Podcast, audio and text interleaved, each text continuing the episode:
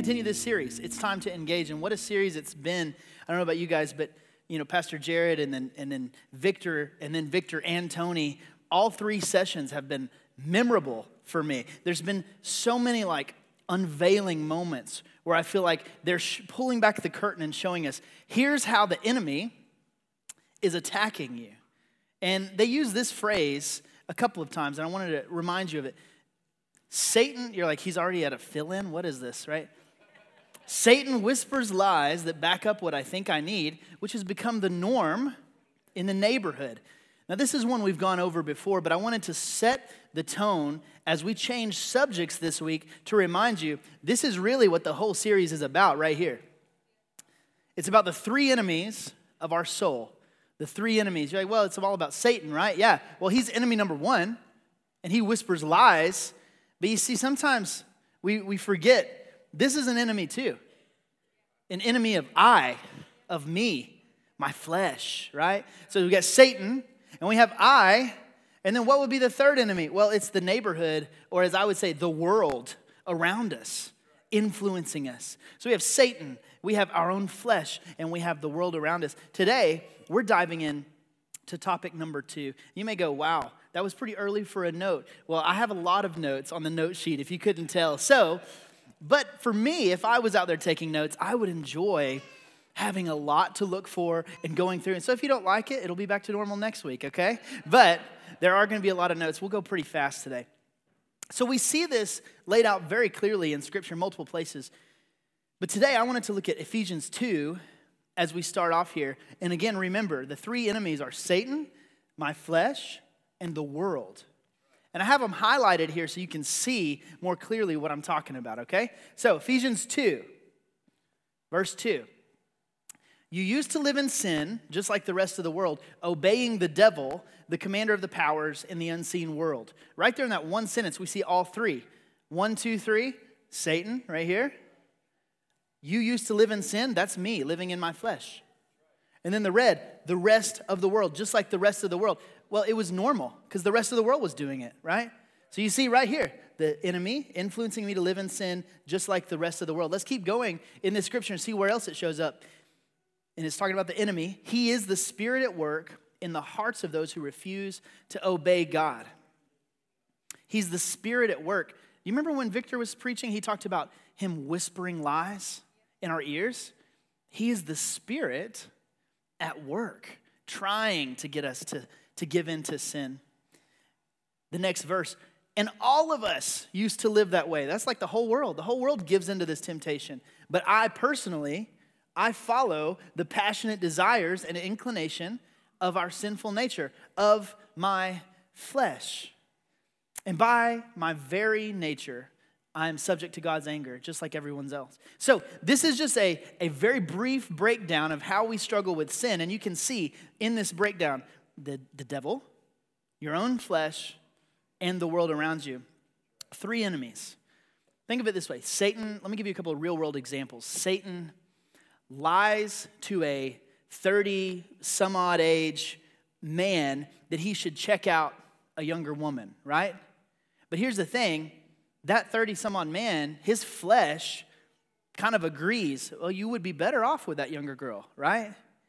And here's the thing the world around him, the world that we live in, confirms it all by saying, oh, yeah, divorce happens all the time. Follow your heart. Do you see how this, this tactic works through our lives? Let me give you a, a much more relevant example.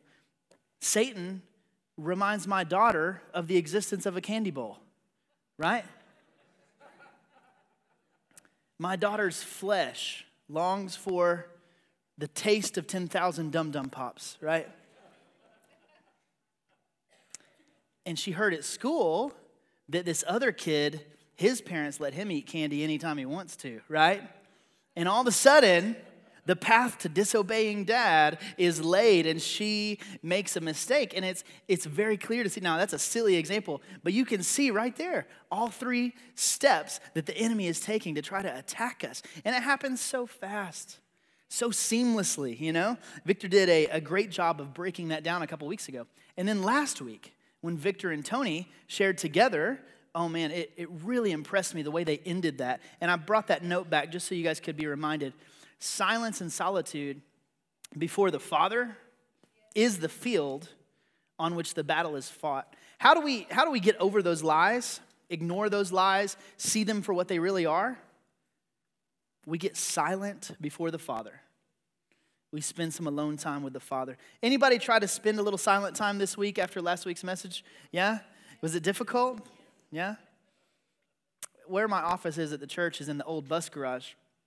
I laid down on the couch in my office and just was going to quiet down. I purposely didn't turn on any music. And about two minutes in, I hear a mouse in the wall just rattling around, picking on something. I'm like, God, what are you trying to teach me here? You know, it's difficult, but that's the field on which we fight the lies of the enemy. So this week we turn our attention to the flesh. And this one's a doozy, so we're gonna move fast this morning because we live in a world that celebrates the flesh. Amen? You see it? We live there every day, day in and day out. And sometimes we see the flesh, what I'm calling the flesh, described as desire or want, or, or we even call it like love or the heart. They call it that, but really what it is, is the desire of the flesh. Right? Much thought around this lust or desire or love comes from this guy. Anybody ever anybody ever heard of him? Anybody name, name him? Who is he? Sigmund Freud. Yeah, well done. He, let's just say he's not the father of psychology, okay? Looking back, many people don't really appreciate his research because it was so based on the subconscious that it really wasn't academically studyable. You can't really tell if any of his stuff was true or not. He's a wacko, that's what we say. and, and to prove Sam's point, check it out. This guy, Freud, believed that many people in the world, their, their issues are because they are or have been suppressing a part of their mind called the id. Now, I know this is deep psychology, we're not getting into it, don't worry. But the id is a stand in for sexual desire and survival instinct. And Freud's point was if you suppress that part, it's gonna cause you discomfort. What we need to be doing is giving in, following that part of us, letting that part of us flourish. And that's how you find joy. That's how you find contentment. It was this, if you could sum it up really simply, it'd be like quit denying yourself.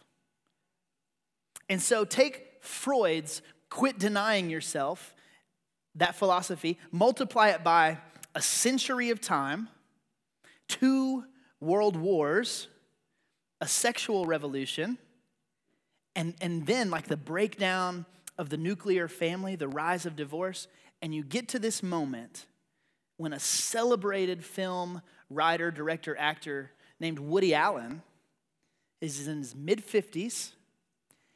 He leaves his partner and has an affair with his partner's daughter, who is college aged. And the way people find out about their affair is they found pornographic images on his phone of the college age daughter all across media in the 90s, this was being covered. Never once was there a grain of remorse. Never once was, was he sad or, or worried about what was going on. He was defensive, actually. But a few years later, when Time magazine interviewed him, he continued acting apathetic and he concluded the interview with this infamous remark say it with me the heart wants what it wants. The interviewer here actually asked him, So, do you feel any remorse? He's like, What for? I acted in, in what was true to what's in here. The heart wants what it wants. And as I was studying this, it was, it was interesting to me because back then it was met with outrage. How dare he? He ran off with this young girl. How dare he say, you know, the heart wants what it wants to defend that. But you know, today, 20, 25 years later, that's kind of a, an axiom of our culture. We use that as like a, a something to stand on. Well, the heart wants what it wants. Whether you're talking about chocolate or an affair, the heart wants what it wants. I'm going to follow my heart, right? And if you don't believe me, check out some of these other fleshy slogans that we all wear on our clothes or we chant or we live by. First one, just do it, right? Just go with your heart. Just do it. Just live. Follow your heart. Follow your heart. Anybody ever seen that? It sounds like a Disney movie all summed up in one line, right? Follow your heart. You do you. This was one of my least favorites. So dismissive, and it's just so, I, I always felt like rude. Like I would tell my friend uh, my deepest, darkest issues, and he'd be like, oh, you do you. You know, like that's so not helpful, but it's what we live by, right?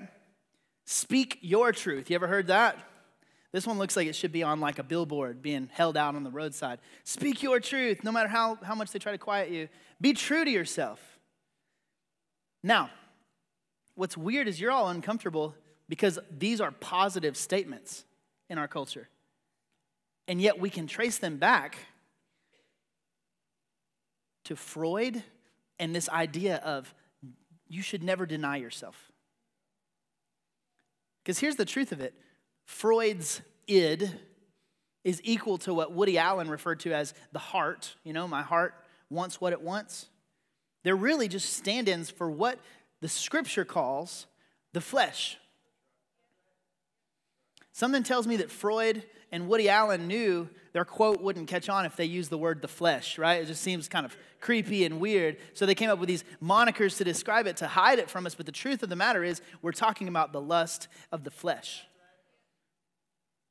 And we're being hoodwinked into believing that it's normal. This is what we should be doing. Romans 7 5 says it this way When we were controlled by our nature, sinful desires were at work within us, and the law aroused these evil desires and that produced a harvest of sinful deeds resulting in death. Sinful desires is actually from the same Greek root that we get the idea of the flesh.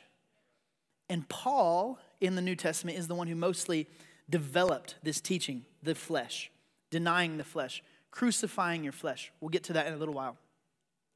Which reminds me, I don't, I don't have time this morning to get into all of this scripture. If you want to study more on this, Galatians 5.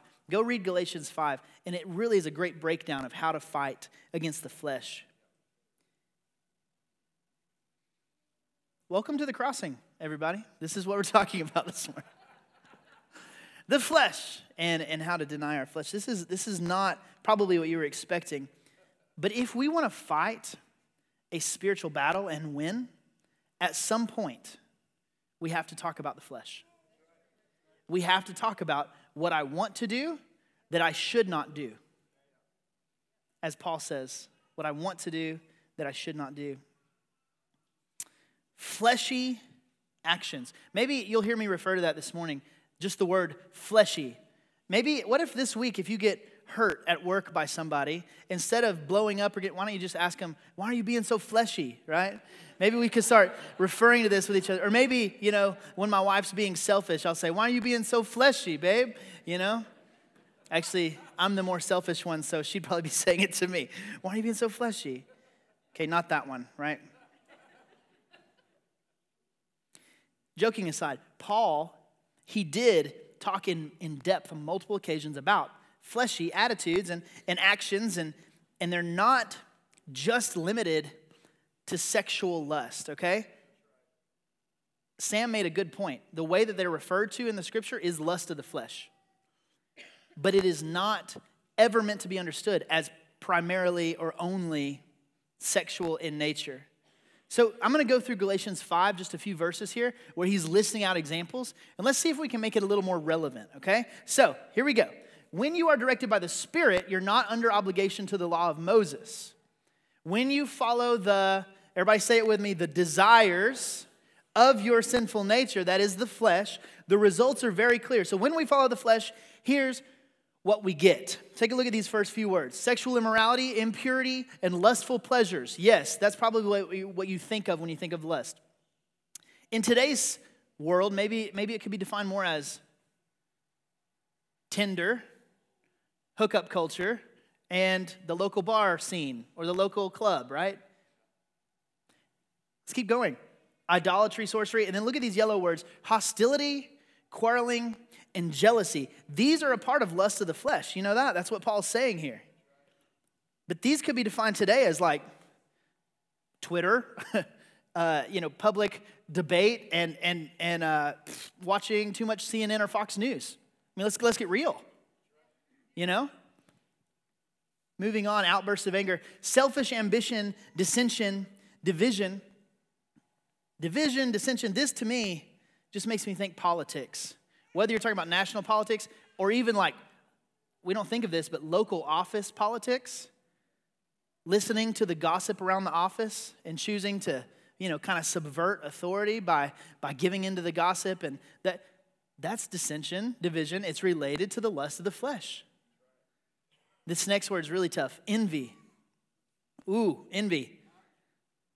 I think that traces back to even the basis of the internet, but, but shopping malls, you know, um, advertisements that we're exposed to hundreds of times a day, even Instagram. Our connection with these different outlets could be considered envy and related to the flesh. Drunkenness, wild parties, and other sins like these believe the Lord told me that that's Netflix and HBO and, and, and, and other cultural narcotics, be it video games or movies, whatever it is that just sports even, that just, man, they, they just put you in a place where you don't have to think about anything. You just tune in and tune out, right? That, that's what I think that he's standing in for here. And the truth of the matter is, all of these things that I've mentioned, while well, you may think they're not bad on their own, and I hope they're not, because I'm a pretty avid user of HBO Max and Netflix. I like watching movies. But when we all collectively, as a, as a country, community, let them lead our lives, we get to this dark anti culture that we live in today. Because all of us, at some level or another, have allowed our flesh to lead our lives. And this is what we're tackling. And I'm not pointing anyone out in the room, I'm saying as a culture, we give in to the flesh. We do not deny the flesh. Now, Paul spoke freely about these actions, right? Being so fleshy and, and, and awful. And he, goes on in, in Romans 7. Earlier, we read Romans 7 where we, we pointed out that word sinful de- desires, standing in for the flesh. In 7 6, the next verse, he says this, but now, this is the gospel, right? We have been released from the law, for we died to it, and we are no longer captive to the law's power. Now we can serve God, not in the old way of obeying the letter of the law, but in the new way of living in the Spirit, released, captive, no longer captive. What does that make you think of? Freedom! Right? Somebody should be shouting out there, right? This is the gospel we're talking about. We have freedom from our flesh by the grace of Jesus. Amen? But old culture has twisted even that word to tell us what true freedom really is. You see, freedom can be positive or negative. Freedom can be total freedom from any authority telling me what to do, or it could be the freedom from what's been holding me back so that I can choose good. Does that make sense? That's like a positive, directed freedom. But there's also this version of freedom that, that is the narrative that we live in today, which is a total, just you know, without any authority to answer to, I am freely me, my own person. Right? And, and I think it can be summed up in a quote from this great philosophical thinker, Elsa. Yes, that one, right? This is actually in your notes. No right, no wrong, no rules for me. Say it with me I'm free, right? That is the freedom that we think we can live in. No right, no wrong anymore, no rules. I'm free. Contrast this philosophy with a, a, what I would consider a father of the faith's philosophy St. Augustine. And I'm paraphrasing here. True freedom of choice is sufficient for evil, but hardly for good. When you have true freedom of choice, uh, that'll get you to evil, but it won't necessarily get you to the good, right? Think back with me, and this is the last kind of historical pit stop we're going to make today. I'm, I love history. I was a history major in college. One of my favorite uh, periods to study was the Revolution period. American Revolution, but did you know that there were other revolutions happening around the world at that same time? French Revolution in the 1780s. People all over the world were, were shouting out, We will not be oppressed anymore by tyranny. We will live in freedom, democracy. We want to self govern. We want to have our own way of existing. This quote, interestingly enough, is from the Revolution period, right after the French Revolution, but it is not from France. It is not from the United States, what would become the United States. It's from England, not UK. It wasn't the UK at that time, England, who had just lost to the United States, right? This dude's name is Edmund Burke, and he was doing some philosophical writing on how can democracy work? Because to him, it's just so out there. All these people being free, governing themselves, having no authority, how could it possibly work? And this is what Edmund Burke decided to say. He said, Men are qualified for civil liberty, men are qualified to be free only in exact proportion to their disposition to put moral chains upon their appetites. Man, I'm not, I'm not talking politics and American government this morning, but, but this is some really enlightening material right here if you're in that field. Men are only qualified to be free in proportion to their ability to put chains on their appetites. That's good. That is really good stuff. And I see it from the scripture in, in Paul and, and, and from Augustine, even from Edmund Burke. This is the main point.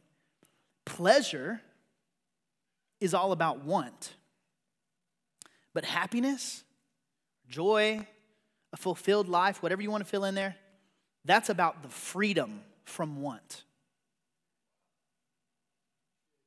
Pleasure is about just going after those lusts, those desires, what you want.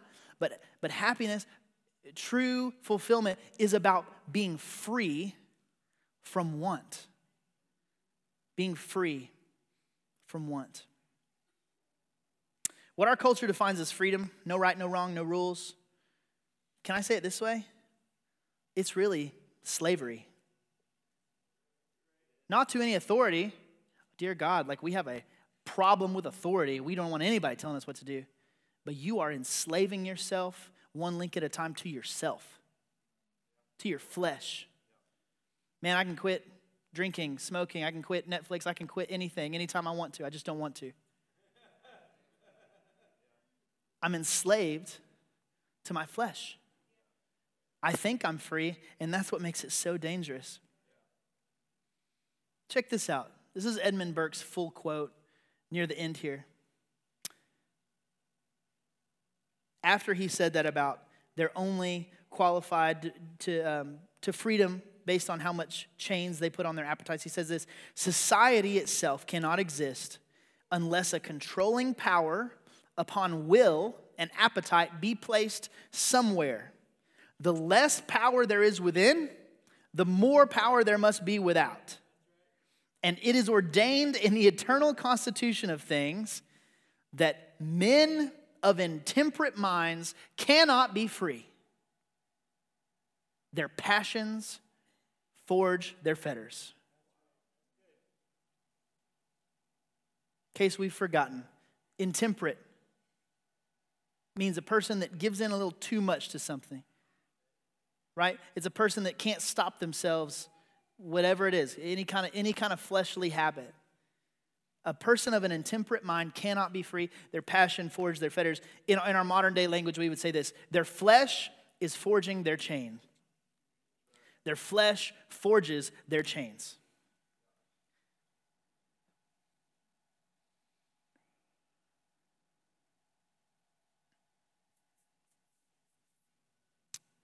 It may feel like an act of freedom but you're becoming a slave. With each fleshly action, becoming a slave to desire, to addiction. It's true of us as individuals, but it's also true as a community, as a church, even as a society. Slavery to our flesh is the most pressing danger. This one's not in your notes. You may want to jot it down. slavery to our flesh is the most pressing danger.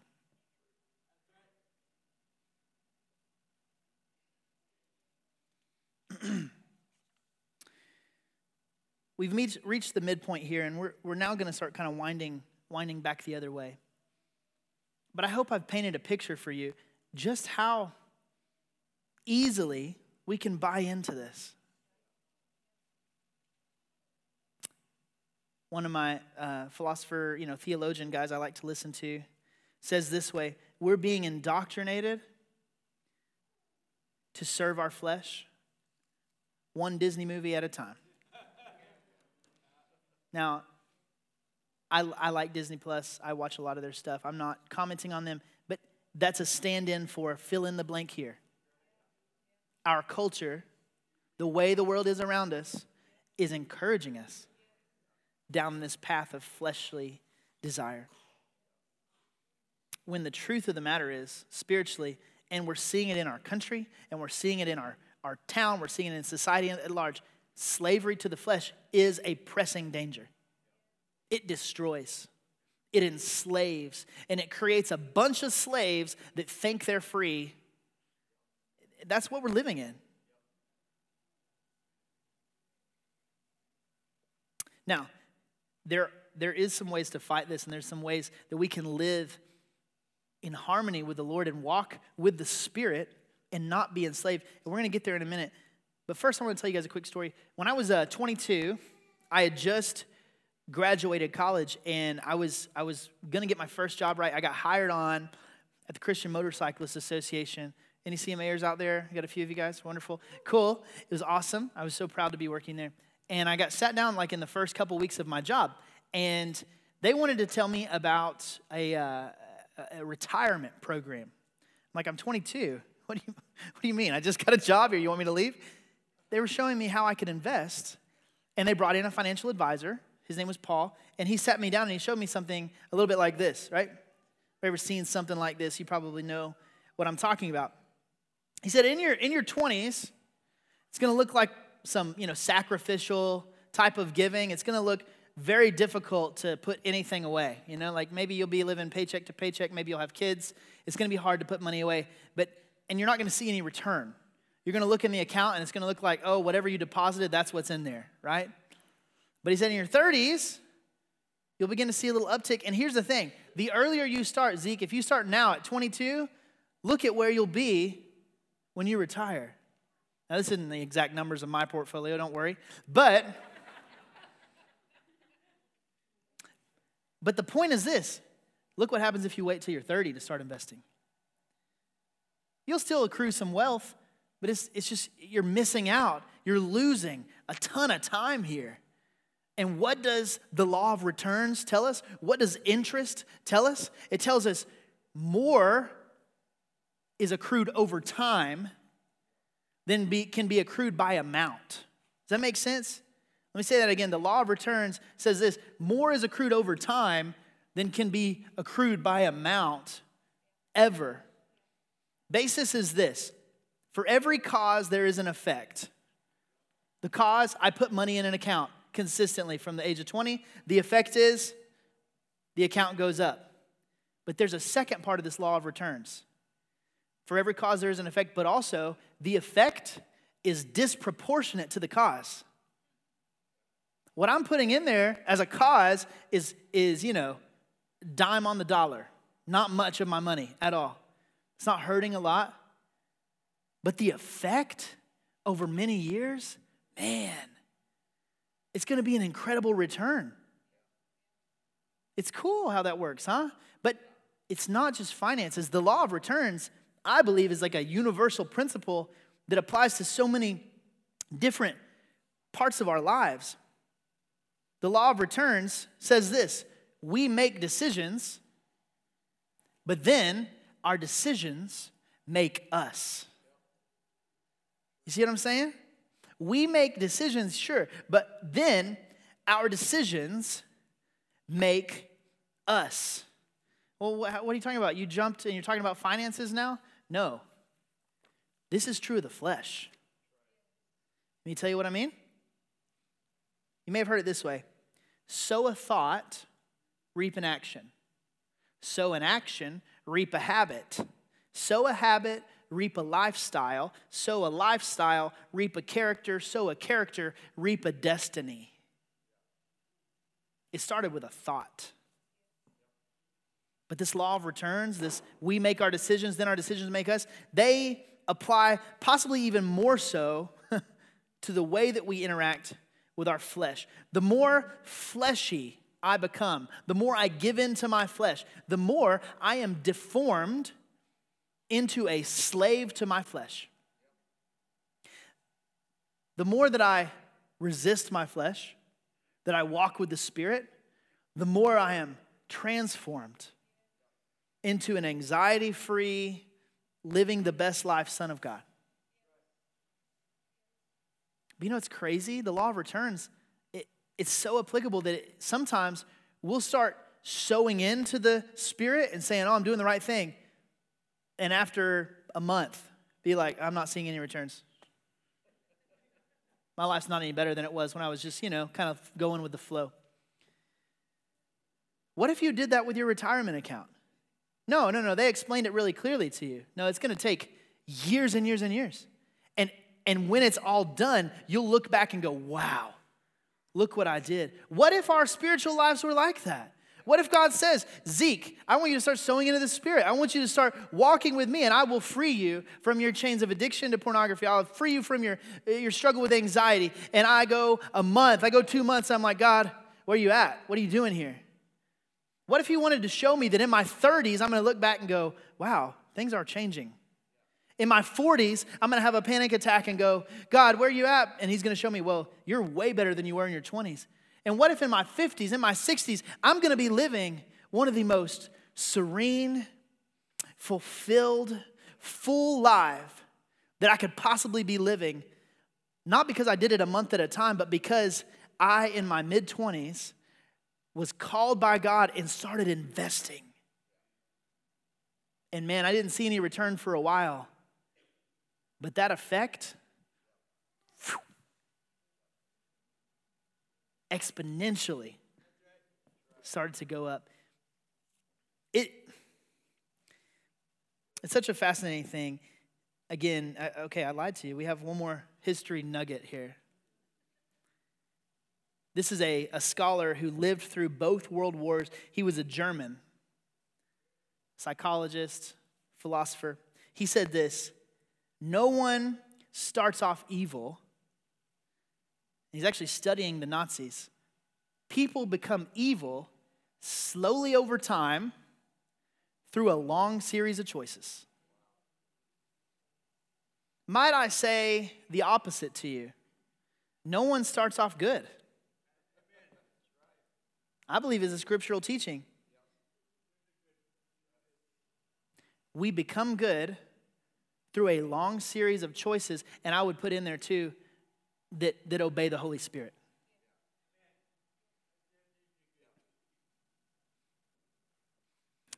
We can say amen about the Nazis becoming evil, right? But I see myself in that quote.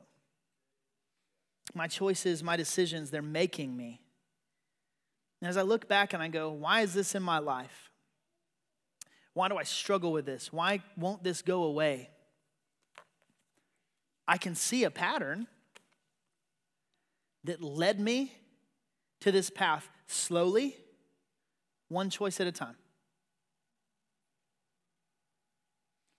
Then you find yourself in this place where that law of returns is starting to pick up. You feel like you're in a, a negative place. You're like, how did I get here? Dr. Erich Fromm would say, slowly, one choice at a time. You gave yourself to that little by little.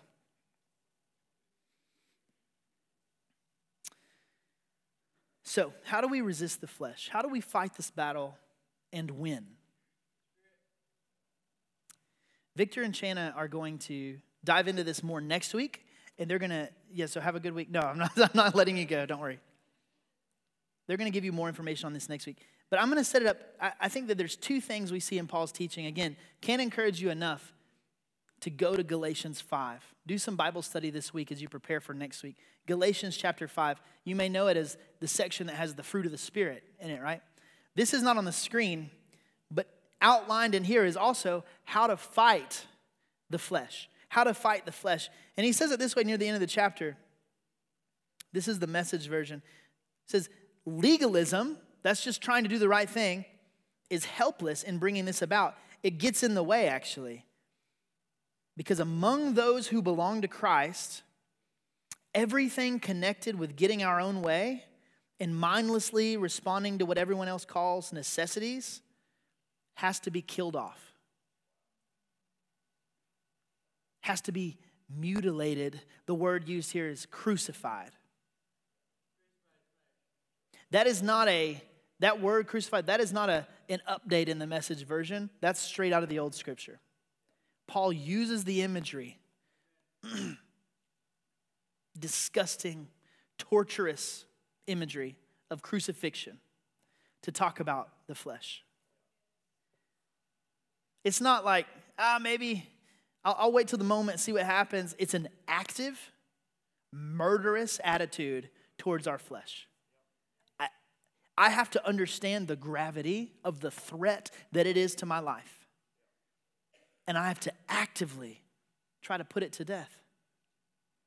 So, how can we be free from the flesh? How can we fight the flesh? There's two things we're going to talk about this morning. And first is just that we must crucify our flesh. Crucify our flesh. And I'm put this little moniker on it for myself. This kind of has more to do with willpower.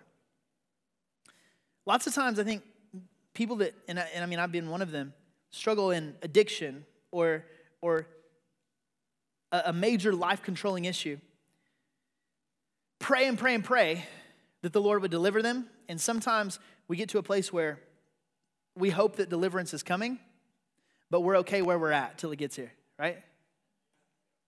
We stop putting any kind of willpower in because, man, when that spirit power comes, things are going to be good. But Paul is very clear Crucify your flesh, attack it, put it to death. It is a not so subtle suggestion what he's asking us to do here. It's grotesque.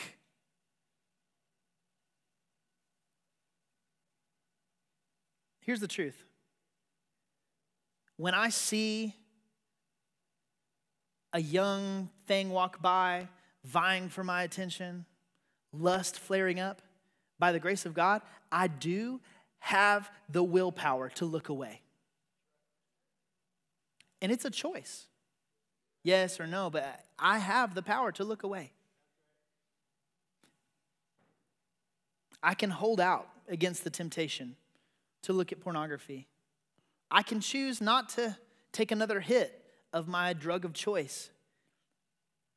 But the problem is with, with this willpower, you know, crucifying our flesh, putting it to death, there are some temptations, there are some addictions, there are some life controlling issues that are not, this is neurology, they're not rooted here in your decision making center, your, your frontal cortex of your brain, but they have actually sunk down in your brain to your amygdala. That's where your emotion seat is.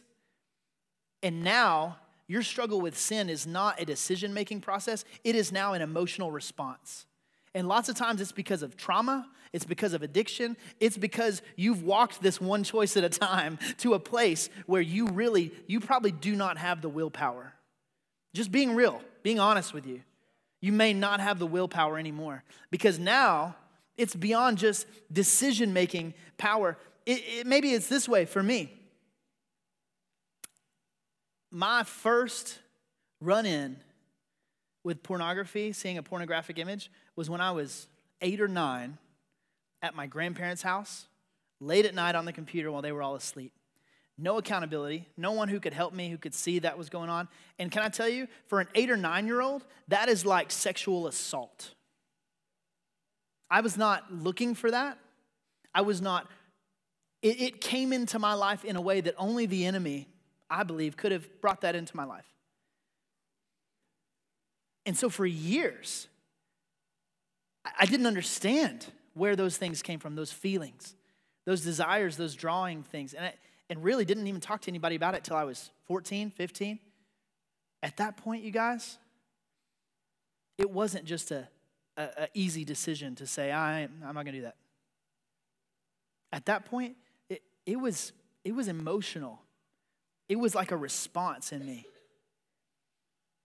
And it took a long time for me to begin to walk out of that, to begin to walk in freedom from that part of my flesh. And I couldn't do it alone. I had to bring people into my struggle.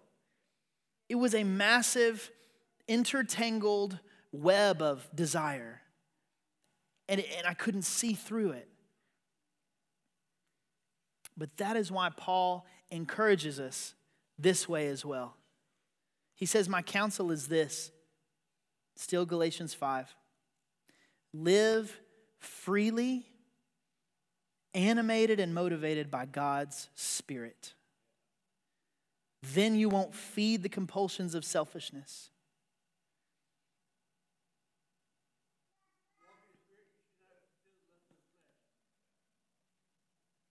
Why don't you choose to be led by the Spirit and so escape the erratic compulsions of a law dominated experience?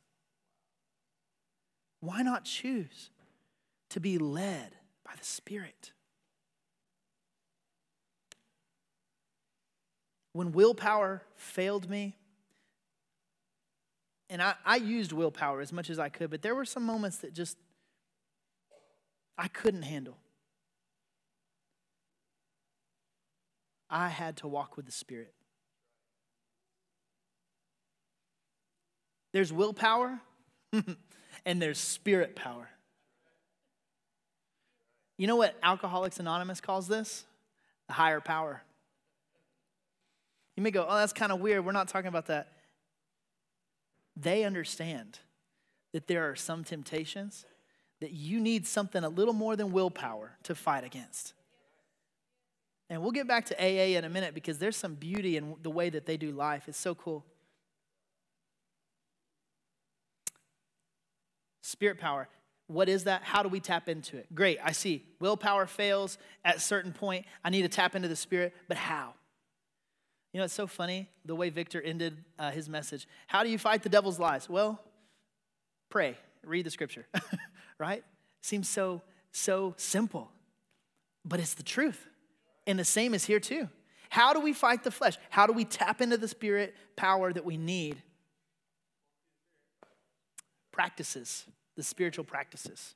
There's a couple that come particularly to mind in this way of walking with the spirit dealing with the flesh. The first is this. How do you, how can you tap into the spirit really go into the spiritual disciplines and look for the spirit's power to come alive in your life? First confession. You're like oh he said he was going to reference alcoholics anonymous. They do this. And it's beautiful.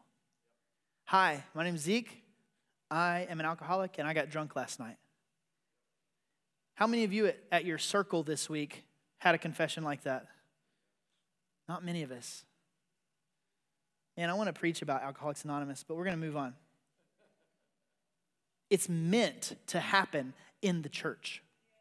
It's meant to happen in circles. Confession. Not just about alcohol. I'm not, I'm not stuck on that.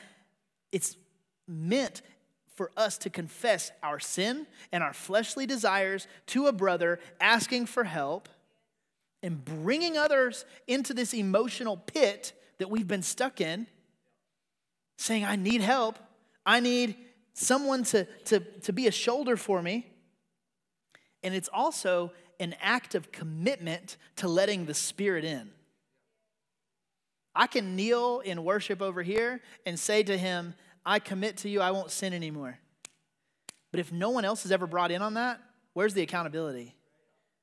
Also, going back to the lies, how easy it if, is it for the enemy then to convince me, oh, that wasn't real?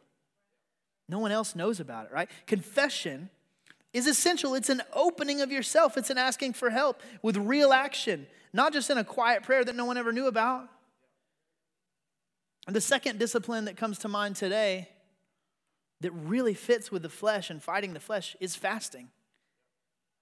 Guys, this is not fun to talk about. Don't worry.